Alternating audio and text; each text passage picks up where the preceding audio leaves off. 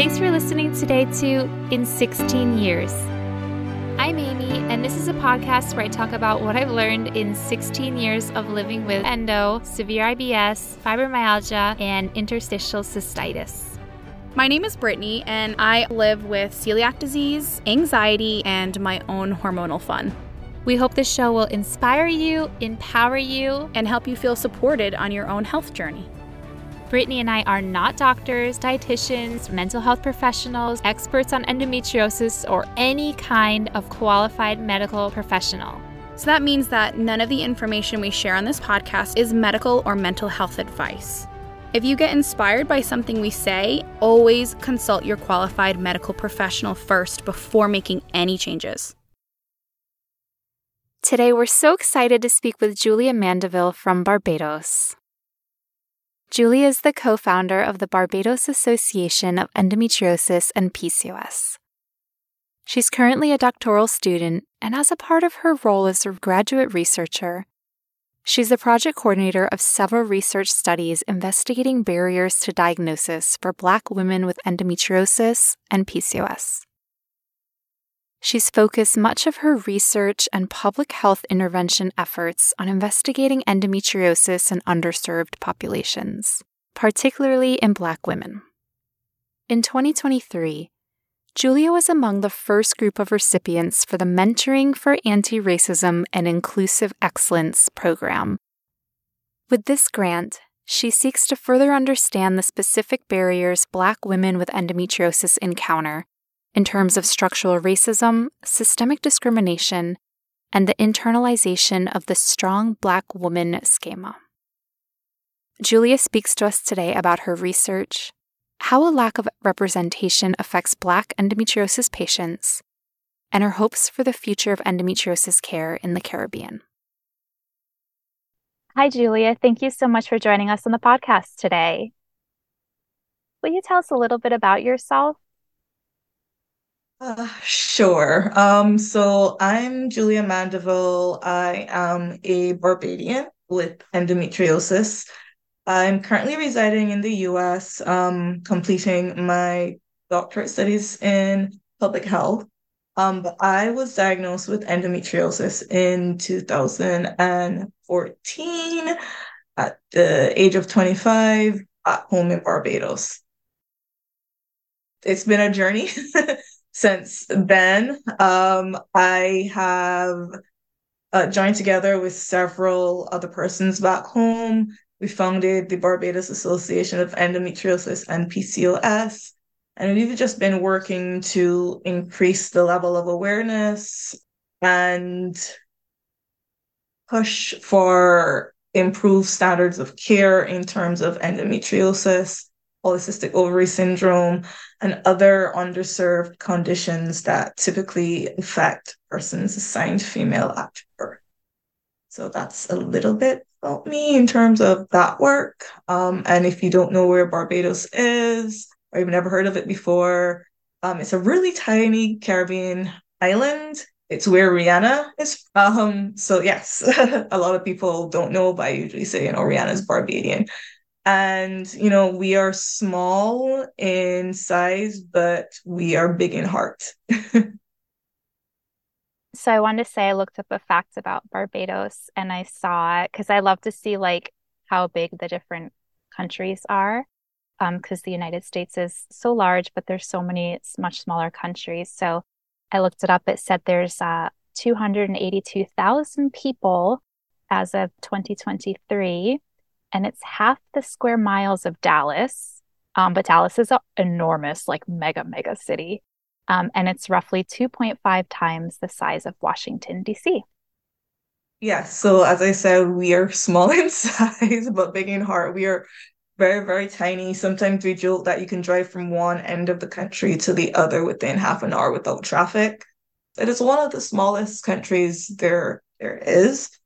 But even though we're small, we have a lot of uh, infrastructure in terms of like our social services and our educational system and the like. And so we were actually ranked as a high income country by the World Bank. And so it's it's very interesting that we've been ranked in in that light, considering this how small we are. But yes, uh, Eastern Caribbean country had quarter million in terms of the population and majority Black. Um, so roughly 93% of the uh, population is Afro Caribbean descendants from the transatlantic slave trade. And so I think in terms of that, Barbados, with a lot of other Caribbean countries, is very unique um, in terms of our relationship, I should say, with endometriosis and endometriosis care compared to other developed countries like North America or countries in Europe, which are typically majority non Hispanic white. So that was also one of the points that drew me into my research, where I was trying to find, when I got my diagnosis, trying to find information on what this means for someone like me in the Caribbean. There was not much data. And then looking to see what this looks like in terms of non Hispanic Black women, not a lot there either. And then I saw, you know, oh, it wasn't really thought to occur in in Black women, but Barbados is majority Black, and I anecdotally I knew a lot of people that had endometriosis, so I thought something was a bit strange. You know that the data wasn't readily available to sh- to show exactly what if there are any differences, what they may be in terms of racial and ethnic demographics. Definitely, we want to get into the amazing research that you're doing. So, to start, let's look at the historical idea that endometriosis was a white woman's disease or a white person's disease. Um, we know that this is not true, but this is this was like a predominant school of thought about endometriosis that it was a you know white woman's career disease. How do you think this false narrative has affected the Barbadians' ability to be diagnosed quickly with endometriosis? I like this question because then it can like it positions me in a way that I can really get on my um, podium and like kind of advocate more for more work in this space. I think by and large, it has definitely put populations that are predominantly Black, such as the Barbadian population, at a disadvantage let's even start from the community, the community knowledge of endometriosis, right?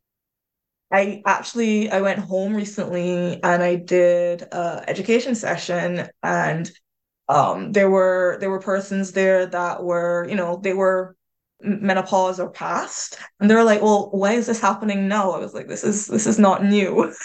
And I was like, you know, endometriosis, uh, I believe one of the earliest records was like in the 1860s or something of the like. I was like, this was around before any of us in here were even thought of. But because of the, as you rightfully said, the false narrative, the racial undertone on how it was diagnosed in, you know, mainly women who could afford private healthcare in the in the US and Meigs being considered like the proponent and the main voice of the day really did us a disadvantage in determining in that small sample size of his private population that it can only happen in this population. When I first saw that, I was like, well, this is stupid. Like that, that was it. Like, because I'm I'm obviously not white and I have not only do I have endo, I have severe endo. And I'm also like, I was diagnosed in my 20s. Like, obviously, the whole 35 and up thing was also very stupid. Why was this allowed to be propagated? And I just think it's just the medical bias and inherent racism of of medicine, um, unfortunately. And so, yeah, you, you mentioned Barbados, but I, I say it's a disadvantage to most non-white populations. Um, I mean, we were saying before, you know, it's just horrible all around. But I do think if you are a person who is non-Hispanic, white, your chances of receiving a delayed, even more delayed diagnosis and worse surgical outcomes are increased because a lot of the textbooks, you know, I know some are changing, But we also have to remember a lot of people have learned from those textbooks that had the wrong information, um, where again, they listed a risk factor of having endometriosis or white as Caucasian. And so that automatically excludes anyone who is non-white. And so you have the gaslighting, the misdiagnoses, particularly with black women, you have oh, it could then just be uterine fibroids and you're getting treated for uterine fibroids when you have endometriosis. It's probably an STI, which that is a whole other, you know, issue in terms of generalizations and stereotypes based on racial biases, and then you're giving people antibiotics and then making bad situations substantially worse. And so I think it is really something that we need to address head on, which is what my research is about, like really addressing this systemic ingrained racial undertone in terms of endometriosis diagnosis, treatment, and management. Because it does hurt a lot of people in the Caribbean, in Barbados, and globally. Do you want to tell us a little bit about the research that you're doing? I know you've actually been involved in you're involved in so much research both currently and in the past. So there's a lot that you can break down there, but can you tell us a little bit about what your research is focused on, some highlights of your research, what you're currently doing? So, um, prior to leaving home, I was just trying to understand what exactly is happening with like endometriosis and conditions that might be categorized alongside endometriosis um, and just working within the situation. People considered endometriosis a menstrual condition. We know it's not just that. We know it's a whole body condition and it has far-reaching implications. And in that very small study we recognize that even those with just endometriosis had worse outcomes in terms of productivity and social impairment because of things like uh, the pain and the heavy bleeding. And then when I moved to the US and I started pursuing my PhD, I was like, we need to like really get to the root as to why our pain is not being taken seriously, and particularly as as Black women it's no secret that Black women's pain is not taken as seriously. It's no secret that, unfortunately, in medical school, uh, doctors still believe that Black people's skin is thicker, has less nerve endings, and, you know, we have a higher pain threshold. And so, with that being said, I wanted to really understand why were we not just getting delayed diagnoses? Like, I think there was a study that said three years longer on average. But also, like, what does this actually mean within our communities that do not really understand what endometriosis is outside of it? Like, making you have, you know, painful periods or affecting your fertility. Like, what does this really mean for us? And so, as you rightfully said, there are a lot of studies ongoing. The first major one is um, EndoServed, which was really in partnership with Lauren and Endo Black, really drilling into the community based participatory research approach. As I said, I am a Barbadian living in America. And so I can't kind of speak to the experiences of Black Americans going through the American healthcare system. When I approach my healthcare system in Barbados, there are barriers, but the barriers are, are different compared to those in the US. So I thought if I'm going to do this, I really need to partner with Endo Black and have their voices from pre planning. So they're actually a part of the research team. It really is to try to get an idea as to what are some of the, the biggest issues in terms of Black women and endometriosis. And so we did that pilot study. We are expanding that. Originally, it was a pilot study in the DC, Maryland, and Virginia area because Endo Black is based in Maryland. So we thought it would be ideal to pilot it where they're located. Um, and my university is in Virginia. So it just worked out that way. Um, but we do plan to go national with this because the response was just so great. So that is EndoServed. And it's really a study to have the voices of those who have been underserved for so long brought to the table and more or less have the space to serve them. Then, with the Marie grant that I received, I'm looking at it more qualitatively. I'm looking through generations in multiple ways. So, generationally, in terms of families who um, may have endometriosis throughout the family, as well as persons like myself who may have immigrated to the US. So, then generational status occurs like that as well, where you have people that are first gen, second gen, and try to understand again what it looks like within their social setting, within their family dynamic, particularly for persons who have family members that again have never heard of this condition, still aren't quite sure what to make of it, and don't know really how best to support their family member that is dealing with endometriosis. Um, in the Marie study, um, I'm also interviewing practitioners, specifically Black women, physicians that have patients that also have endometriosis to get what they think um, could be some issues as it pertains to stigma and discrimination, delays in diagnoses, and, and the like. And those interviews have been eye opening, still assessing and coding those interviews um, as we're speaking right now. So it's a lot of heavy work, but it's a lot of needed work. So with Marie, we just finished our recruitment for the qualitative study. We have more than we anticipated in terms of people ready to sit down in the focus groups and have conversations. So very excited about that. And so we're going to code, we're going to look at those themes, and we're going to see exactly what this means in terms of generational status, but also looking through the lens of what it means to be a strong Black woman and how that then impacts your path to diagnoses and then, you know, your journey after that diagnosis and navigating those spaces. So that was a lot. but um, there's also one more study I do want to mention that I am doing. So all of these studies are with my supervisor, Dr. Jhumka Gupta but she also got a grant from the Office of Women's Health.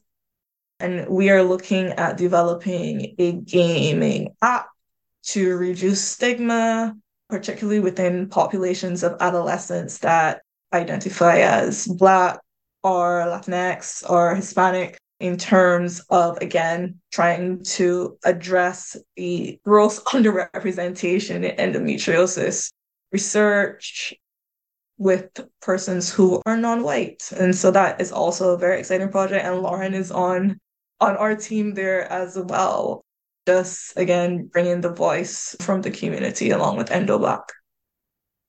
Wow julia first i really just want to commend you on all of the research initiatives that you're part of. I think it is definitely a lot of hard work to be carrying out so many different initiatives um, I'm really happy that you're partnered with Endo Black for some of these because I know that Lauren and Endo Black are doing really great work within the community themselves. So I'm really glad that you have that mutual support to carry on with such important research for our endometriosis community and specifically for Black and underrepresented and underserved members of our community. So, you talked a little bit about the Marie Grant, which congratulations, first of all, for getting that. Um, I know you were telling me earlier, so I just wanted to expand that you were among the first group of recipients to get the Marie Grant. And Marie stands for Mentoring for Anti Racism and Inclusive Experience.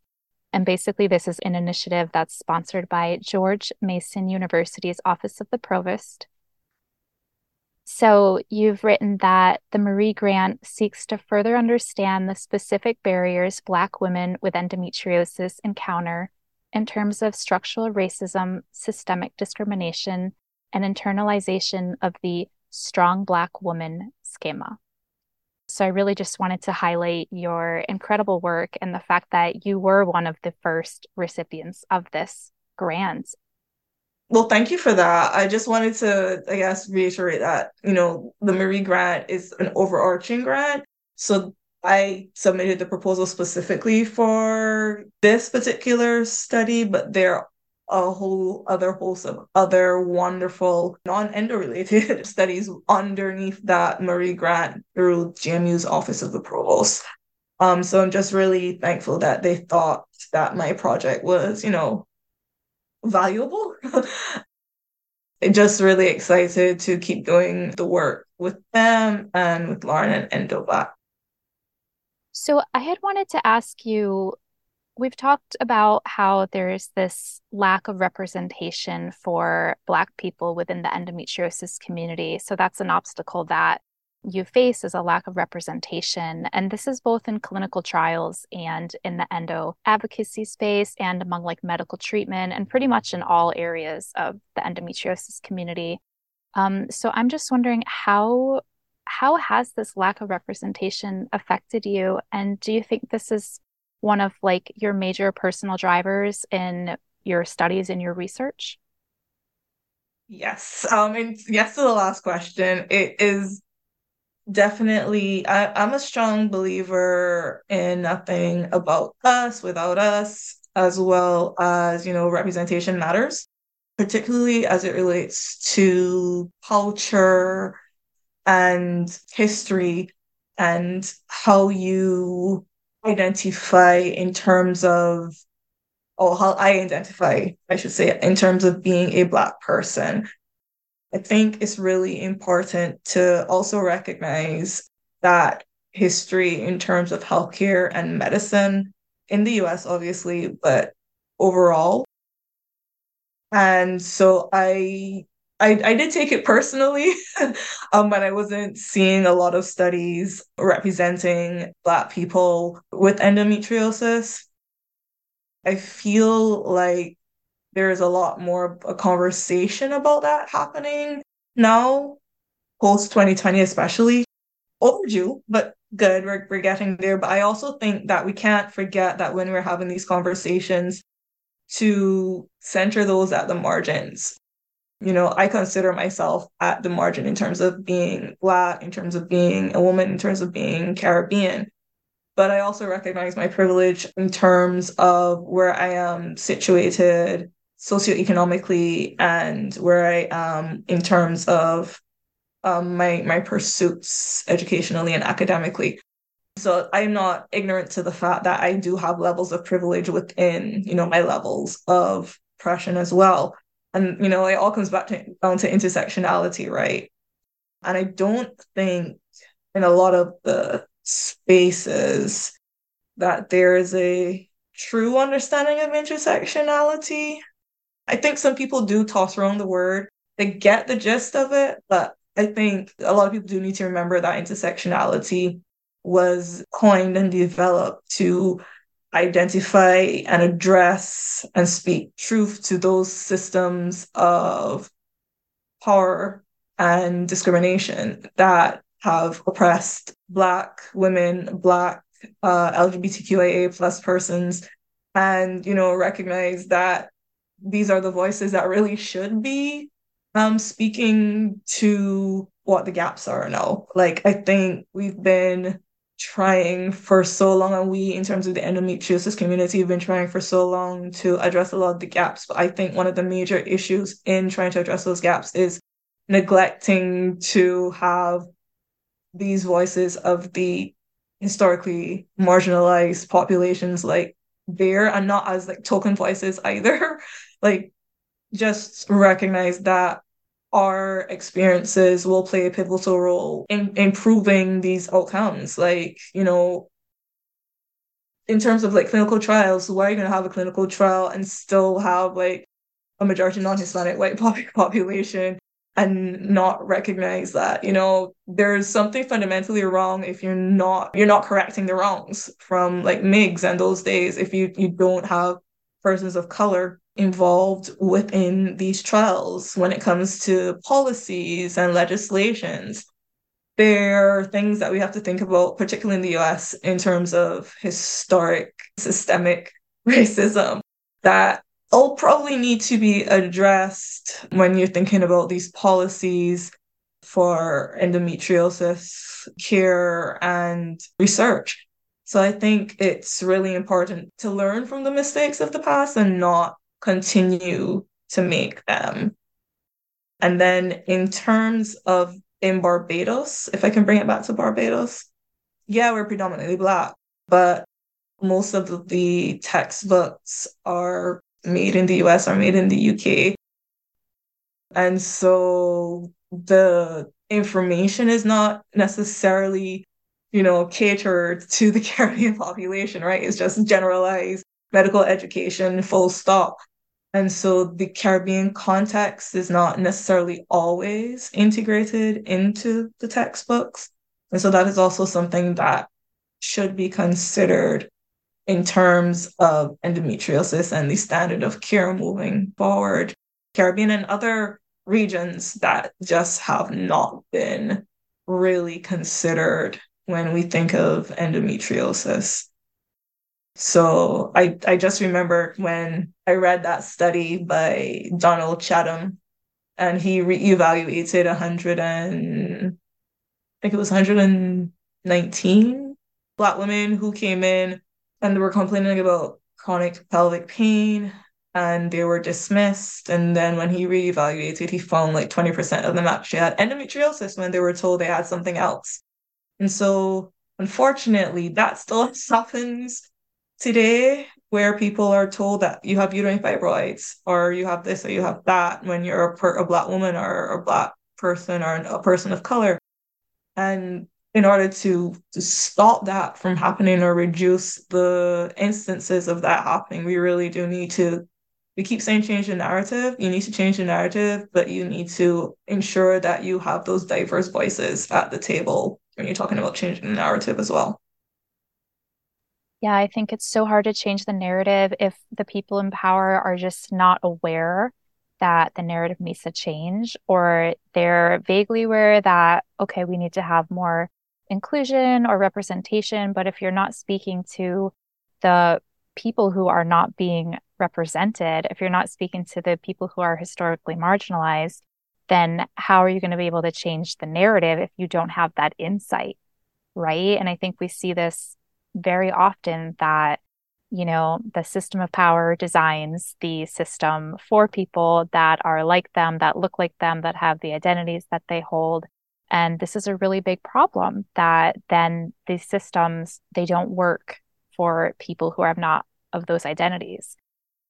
And when it comes to medical care, this is a massive problem because with medical care, this can literally lead to adverse outcomes. We know that Black people, Black women have here in the United States uh, worse outcomes in terms of maternal mortality, right? In terms of endometriosis, as you said, takes longer to be diagnosed.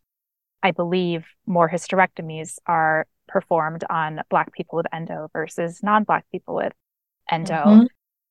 Similar for like open surgery, more open surgeries on non white people than on white people, right? Yep. And so mm-hmm. we're looking at worse diagnosis, worse treatment, worse outcomes because our care is not considering all the populations that have endometriosis. It's been very focused on, you know, specifically white cis women with endometriosis.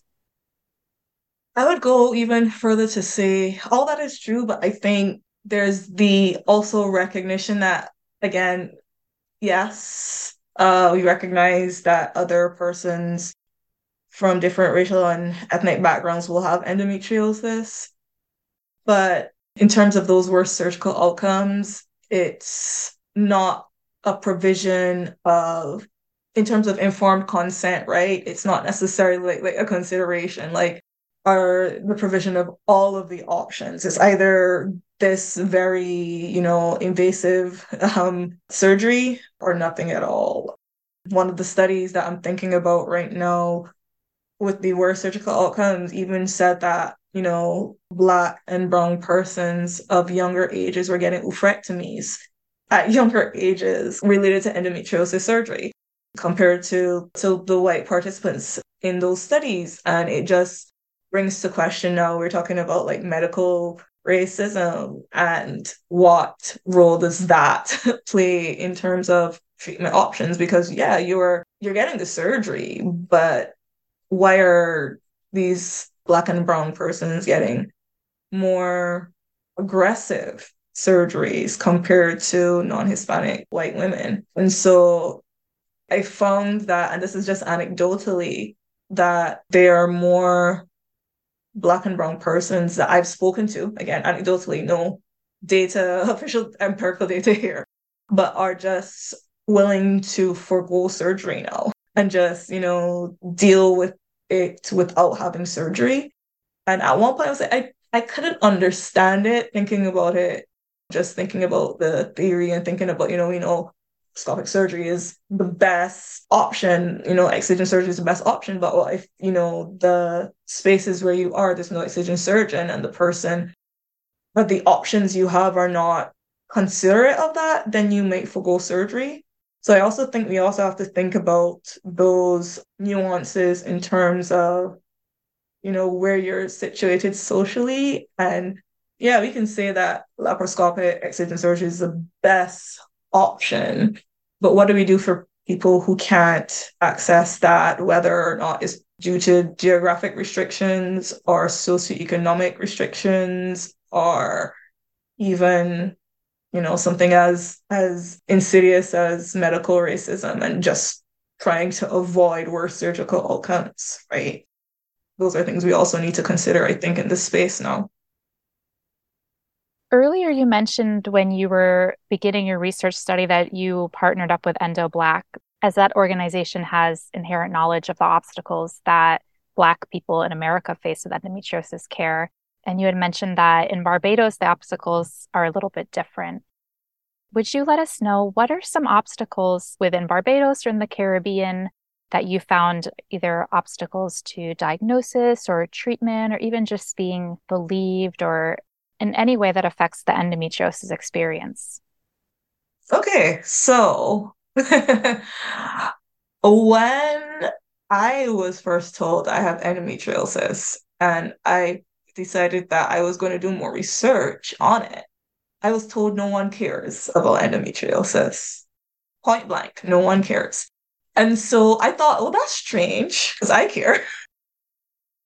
during the process of advocacy, I do I did recognize that no one cared because we didn't know enough, right? We just thought I can I can admit no, like, you know, that awful definition of endometriosis, you know, we used that for a couple of years and then it was like, oh, that's wrong. We need to cut that. We can't use that because it's not that's not what it is.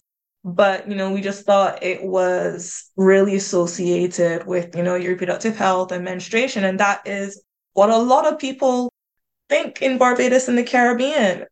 It's only after we decided to like immerse ourselves in the research, we recognize, oh wait, this is so much more than what we thought it was. And so it's been a journey of educating ourselves and educating the community, including the medical community, along with us and saying, you know, we actually had one year our theme for endometriosis awareness month was it's more than a reproductive health condition because it was really ingrained that that was it. You know, it affected your menstrual cycle, it affected your chances of becoming pregnant, and those were like the major issues with it.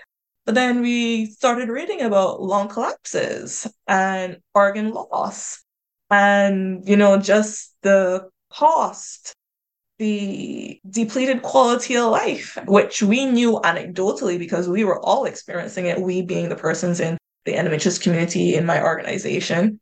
But then there were studies that were like showing this was actually really happening and it's not just quote unquote all in our heads. And so it has been that journey of educating. So I think that was one of the major barriers, like bringing it out of just the reproductive health sphere, because that had been like all the time, you know, you just got to get pregnant. So I see, you know, a lot of people are told if you want to get pregnant, you got to get pregnant now, or if you get pregnant, you can quote unquote cure endometriosis. And we're just like, that's not the case. Or have a hysterectomy. And we're like, no. The persons back home that do the outreach, they will say like that's like one of the things that they continue being have to keep like battling that whole notion of it being just something that affects their reproductive health that's the exact reason why we're educated. So, like when you see younger persons, or even your friends and family who may be complaining of these symptoms because we give them a whole set of symptoms, not outside of the chronic pelvic pain, but other symptoms that can be associated with endometriosis, to not dismiss that, right? Because there's been stigma associated with menstruation, right? Like we don't like to talk about periods, we don't like to talk about period blood. And that in of itself has been one of the biggest hurdles that we have tried to overcome because a lot of people with endo do have that chronic pelvic pain. And if you dismiss that chronic pelvic pain, which happened with me, which happened with a lot of people, then you have that contributes to that delayed diagnosis. It contributes to the gaslighting. It contributes to the silencing. And so we really also try to address that within our community, but it's just doing that and also saying, but it's not just that, right? You need to understand that endometriosis is a whole body condition. And yes, that is one of the major indicators, but it's not just that. Um, more and more, actually, I'm hearing persons within the Caribbean, within Black populations, talk about like lung collapses with endo. And I'm thinking, is it a different presentation within these populations that just has not been investigated. We don't know, but we don't want to dismiss, you know, anything anymore. And just being sensitive. Don't tell people to get pregnant. I think that should be really obvious by now. But yeah, it's still uh or don't ask people like when are you going to give your parents grandchildren because that also happens a lot within our community. Like grandchildren are just like prized possessions, and I get it, I understand. But at the end of the day, that can be very very traumatic um, for persons who do have infertility or subfertility associated with their endometriosis. So it's about trying to remove in terms of Barbados and the Caribbean, remove the veil, for lack of a better um, word, off of what endometriosis is and exposing it as the ugly beast it is, because it really is. In the last session we did, we called it a monster because people are like, could only be a monster if it's like doing this. I'm like, yeah, we can say that. And really showing like it's not something to be dismissed, it's not something to be minimized. And we want to be active and productive members of society. We're not asking for pity. We're not asking for sympathy. We're just asking for appropriate resources and understanding in terms of our our community and our psychosocial well-being. Just be aware of what you're saying to people. Be aware of your expectations on people because, you know, they're assigned female at birth and thus they should be able to have children. Everyone doesn't want to have children. Let's start there. So let's let's just like reorient ourselves to just be good human beings to each other and go from there. But yeah, the biggest barrier was just pulling endometriosis out of just reproductive because it was very much in there um, within the scope of, I guess, saying Barbados, but we are working more and more with um, a lot of partners to change what people perceive endometriosis to be. And I think that we are getting some success. Um, more and more medical practitioners are saying they're learning a lot more because of the work we're doing. So that is heartening and there's more referrals happening in terms of you know you might have this and it might not be where I could handle it. So maybe I need to bring in someone else on my team like a gastroenterologist or you know a cardiothoracic surgeon and you know having people work together and have that multidisciplinary care approach that we so desperately need globally in terms of endometriosis treatment and management. You know, when people think it's just a reproductive disease, not only is not only does that not do justice to this beast, as you said, like this disease is a monster and this disease has the capacity to literally wreck every aspect of your life. And it certainly has for so many of us. So not only just not doing it justice, but you know, then that can lead to this dismissal or the not getting the care that we need because when endometriosis is boxed into this incorrect idea that it's just a period disease or it's just like reproduction, then what happens to people whose symptoms don't line up with period pain or worsening of symptoms around their period? Um, we know that there's a lot of people with endo who have period pain and, you know, very severe period pain or worsening of symptoms during their period. But there's also a lot of people who don't. There's also people who have had a hysterectomy or are postmenopausal or are premenarchal and haven't even got their period yet, or their symptoms are gastrointestinal, their symptoms are lung collapses, like you said. So, you know, when it's just boxed into it's a period disease, we're we're leaving behind all these people who don't fit into that box. And then because of things like misogyny, racism, ableism, and all that, the gaslighting can be so so bad right? And it's being called the hypochondriac and it's on your head and well that's not really real. And so honestly it's just this it's this horrible mess of problems to care all because we have been so focused on endometriosis being a menstrual disease which it's not kudos to your organization for educating the population about that educating both patients and practitioners about that um, and I think that's really education that that we need globally.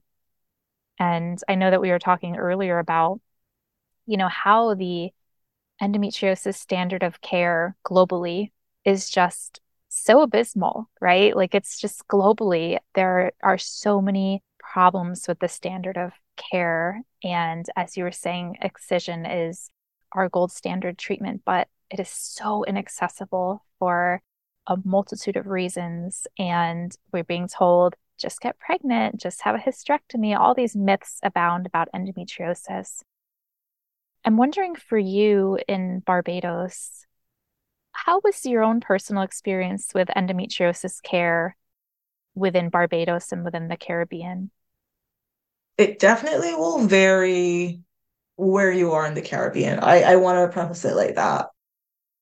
The situation in terms of socioeconomic situation and even things like geography actually play a huge, huge role in accessing care in Caribbean regions. Like, so with me in Barbados specifically, I would say that I when I when I did get my diagnosis, which took like 15 years to get, I should add. So it was long for me, my symptoms occurred around my menstrual cycle. So I can say that for me. So for my very first cycle, it was excruciating fetal position and it never, never stopped.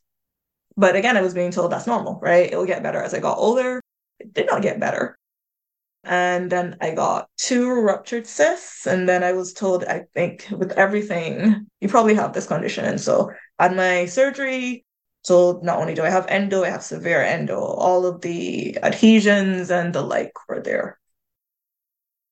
So then after that, I was offered options um, because I I asked questions. I asked a lot of questions, and I was told in terms of what was available, I was put on a GnRH agonist.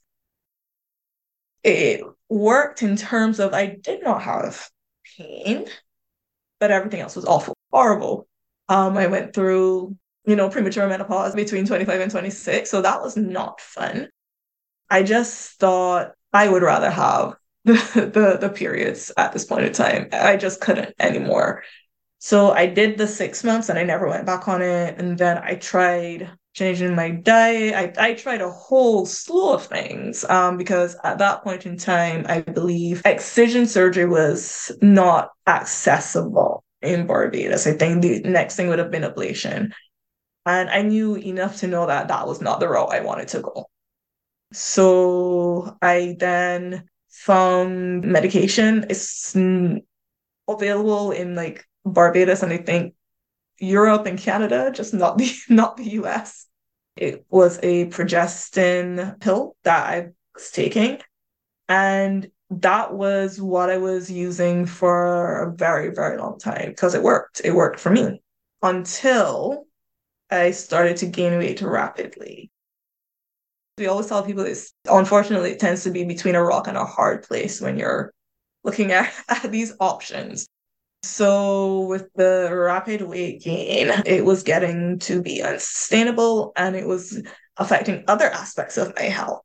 So then I had to stop medication. And I am currently in the process of working my way towards excision surgery at this point in time.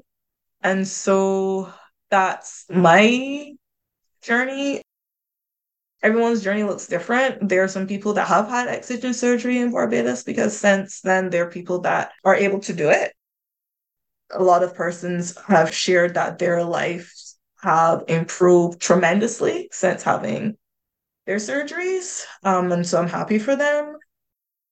Those were privately accessed. So we have to remember in terms of access to care, it's not as easy. There's that price mm-hmm. barrier, that cost barrier that prevents people from getting excision surgeries. And so a lot of people will go on hormone suppression to, to manage their symptoms until better can be done my heart breaks because we know in theory better can be done. But because of these socioeconomic barriers, it's just a situation of doing the best you can until you can do better. So yeah, we we are currently as an organization trying to see what we can do to increase more access to information and access to care. But I need to be aware, and my organization needs to be aware of the fact that there are a lot of cost prohibitive barriers. And so, what we have tried to do within our limited um, budget is however we can help people um, once they reach out to us um, in terms of financial support we give a portion it's not going to be the whole thing unfortunately just because we don't have a never ending supply of money to do that but we do understand that it's helpful to have pain relief as quickly and as effectively as possible under medical guidance and care so that's what what we do. Um, and yeah, but I think in terms of what it looks like in Barbados and access to care, I think the same financial barrier that a lot of people in the US face, we face in Barbados too. So there's no substantial difference there. There's there is a lot of hormonal suppression though that has been touted and for me, I think it's about presenting all options as opposed to just presenting hormonal suppression as the only option. And that's where I have a, a major issue with how some people may talk about endometriosis treatment and management. Present all the options to your patients, even if you can't perform the surgery. Let them know that, you know, gold standard of care is excision surgery and, you know, I might not be able to do it, but there are other people who can do it and give them some guidance or send them to our organization and we can help them identify someone. But don't just tout suppression as the best and only because we know it's not. Yeah, this is a huge, huge problem, especially in the United States as well. We hear this a lot, especially with the 2018 release of the GnRH antagonist with all the hype about how it's this, you know, revolutionary endometriosis drug. And now a lot of people go to the doctor, and the doctor's basically like, okay, you have two options, which is Orilissa or live with it, or Orilissa or birth control. The information is not being presented to the patient. So, how is the patient expected to make an informed decision? Um, and that is just really it's just really sad, you know, that as patients, we have to work so hard to educate within our community because the medical system is failing us so badly. And that's just, it's just really disgraceful. What would you like to see for the future of endometriosis treatment and advocacy? I love this question because I'm trying to be, I'm a realist, but I also try to be positive. um, so I I'm gonna start with my region, the Caribbean. Our region is wonderful. We have so many great people, um, rich history, rich heritage, rich culture. And so I would just love to see more research, more interest, more investment in what endometriosis looks like for us and what can be do what can be done to improve the standard of care and improve outcomes for persons with endometriosis within the region. It holds a very, very special place in my heart. And so I just want us to be considered like and not be ignored. Like we have been or not even like people don't even a lot of people don't even know the, what the where the caribbean is. So just more awareness about the caribbean more awareness about how awesome we are and more investment in our people. Because we do have we, we give so much to the rest of the world. Like i said there's rihanna. Um um our prime minister mia mottley she's been making so many like big waves in terms of the conversation about climate change and the effects on small island developing states. Culturally we export our culture. So many things come out of jamaica and trinidad and lots of leaders that live in other places but have their roots in the Caribbean contribute to the development and progress in so many other nations. So I think it's about time that more is poured into the Caribbean to help those who still live there and help improve our healthcare system as a whole. More specifically, improve what the endometriosis standard of care looks like. So more people developing multidisciplinary centers for endometriosis and, you know, more training for excision specialists, in-house training for excision specialists in the Caribbean so that it's not a case of more persons having to leave the region to come to the US or Europe or wherever they go so that it's not even more expensive to to get that treatment. So that's what I would I would love to see more representative research of who we are in terms of Barbados specifically, predominantly black, other countries predominantly black, but then what we are as a as a Caribbean country, um, Caribbean region, sorry. We are very, very unique. And I just want the data to reflect and then we use that to develop the policies, develop procedures, develop the guidelines, and improve outcomes for healthier Caribbean people. You know, when you're speaking, I was thinking about two things. Um, first is something we had touched on a little bit before we started recording, um, where we were saying that you know, one of the obstacles for Caribbean people and for different people worldwide is that with endometriosis, sometimes we choose to leave our country or leave our region um, in order to access care in another country. But I think something that can often be overlooked by like US passport holders or European passport holders is how difficult it can be to travel between the countries and between regions due to many countries need a visa just to travel into the United States, you know, so in Barbados, uh, you know, you need a visa just to come into the United States. Um, other countries too, like Mexico, Ecuador, different countries that just need visas just to cross our just to cross our borders, right? So that's already a huge obstacle into accessing care is not being able to like freely travel around with a with the passport and needing to not only get a visa but in some countries like in the United States the wait to get a tourist visa or it's a tourist slash medical visa you know it can be up to a year before you even are able to present for your appointment in the consulate and they can always say no to you. And that process costs money. It costs money just to secure you know the appointment with the, the consulate and then another thing is just different exchange rates, right? So you're saying, like, oh, well, you know, Barbados doesn't need a visa to go to England, but I mean, the pound is the strongest currency in the world. you know, when you compare that to the US dollar, the Canadian dollar, the Barbados dollar, I mean, that just like your money just like cuts in half when you get into these countries that have a, a stronger exchange rate. So I just wanted to bring that up as an obstacle to care should people decide to travel outside of their region.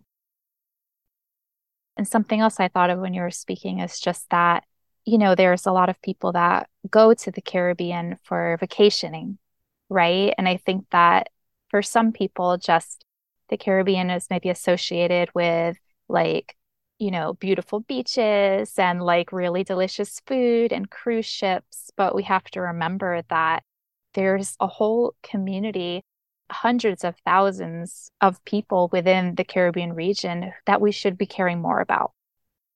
If we are able to go to a place and enjoy that place on vacation, then we should also be caring about the local people if we choose to go to vacation in these places. And I think that's something that many of us really need to to work on is our attitudes towards places where we go on vacation and remembering that in many of these places, the people may not have the same access and medical access that we do. And caring about that, caring about that, caring about climate change, caring about the different people worldwide. Agreed. Um, thank you for raising the point um, in terms of that that exchange rate, because um, that again that falls into the the financial and socioeconomic barriers that I've been mentioning throughout the conversation. There is a lot of privilege involved. I know it sounds weird, but there is a lot of privilege involved in terms of if you actually do get endometriosis care and you can access it, because that means you had the financial wherewithal to be able to do that. A lot of people still don't don't have that. So that's one thing we need to consider. And yes, the Caribbean is amazing. We have the best beaches and the best food and the most colorful of carnivals and festivals. But at the end of the day, that's not just what we're about, right? We do have people that have to live in the day to day you know that's where they live or raising families are are trying to make a life for themselves and so they also need access to good medical care medical systems with great infrastructure and so thank you for sharing that it's, it's really important to recognize that we are we are we are a small region we are and how I began, we are big in heart, but it would be, I think, helpful to recognize that there are still some things that we're vulnerable to. Recognition of that and more investment in our people, I think, would be a really great outcome. if, if it comes from this conversation in terms of more people being more interested in what endometriosis looks like in the Caribbean and what can we do to help, right? I would love if, if that comes from this conversation. So thank you for providing that space. So we've talked about the Caribbean region. And now looking at endometriosis care overall, what would you like to see for the future of endometriosis care? True equity and inclusion in the spaces, in the research space, in the advocacy space, in the legislative space. Having more diverse voices included and also being seriously considered in what the path will be moving forward in terms of what the standard of care would look like. And that relates to race, gender, place of origin, any other typically minoritized status. True inclusivity and having real representation at the table, whatever that table is or when other persons are creating their own tables for their communities to support them in those efforts and really truly support them and not um, try to take away from those efforts because I think sometimes that does happen, whether or not it happens intentionally. I, I really am confident in the fact that we have a lot of voices within the space but we also just need to listen to each other a lot more and try to be understanding of each other's circumstances. So, true inclusion, true representation, true partnership I think that's what we need at the end of the day. Especially if we're going to be battling this misinformation and trying to improve the standard of care, we all need to have a general understanding of each other's circumstances and each other's history and each other's background so that we can really move forward effectively. I think I think that is one of the things that has been lacking from my observation. And I just want us to recognize that we are stronger together. we really are stronger together. I I am a, a believer in if you want to go fast, go alone. If you want to go far, go together. So we have been at this for many, many years. Some some for long, long years, like Heather for her 30 plus years. And I don't know how she keeps doing it. She is amazing. It's important for us to not lose sight of why we're doing what we're doing in this space. And remember that the goal is improve care for all, everyone, regardless of how people identify or how people present or what their backgrounds are. It's for all. So I think that's what I would like to see just us recognizing that we need to be more inclusive and recognizing the diversity within the endometriosis space and honoring that.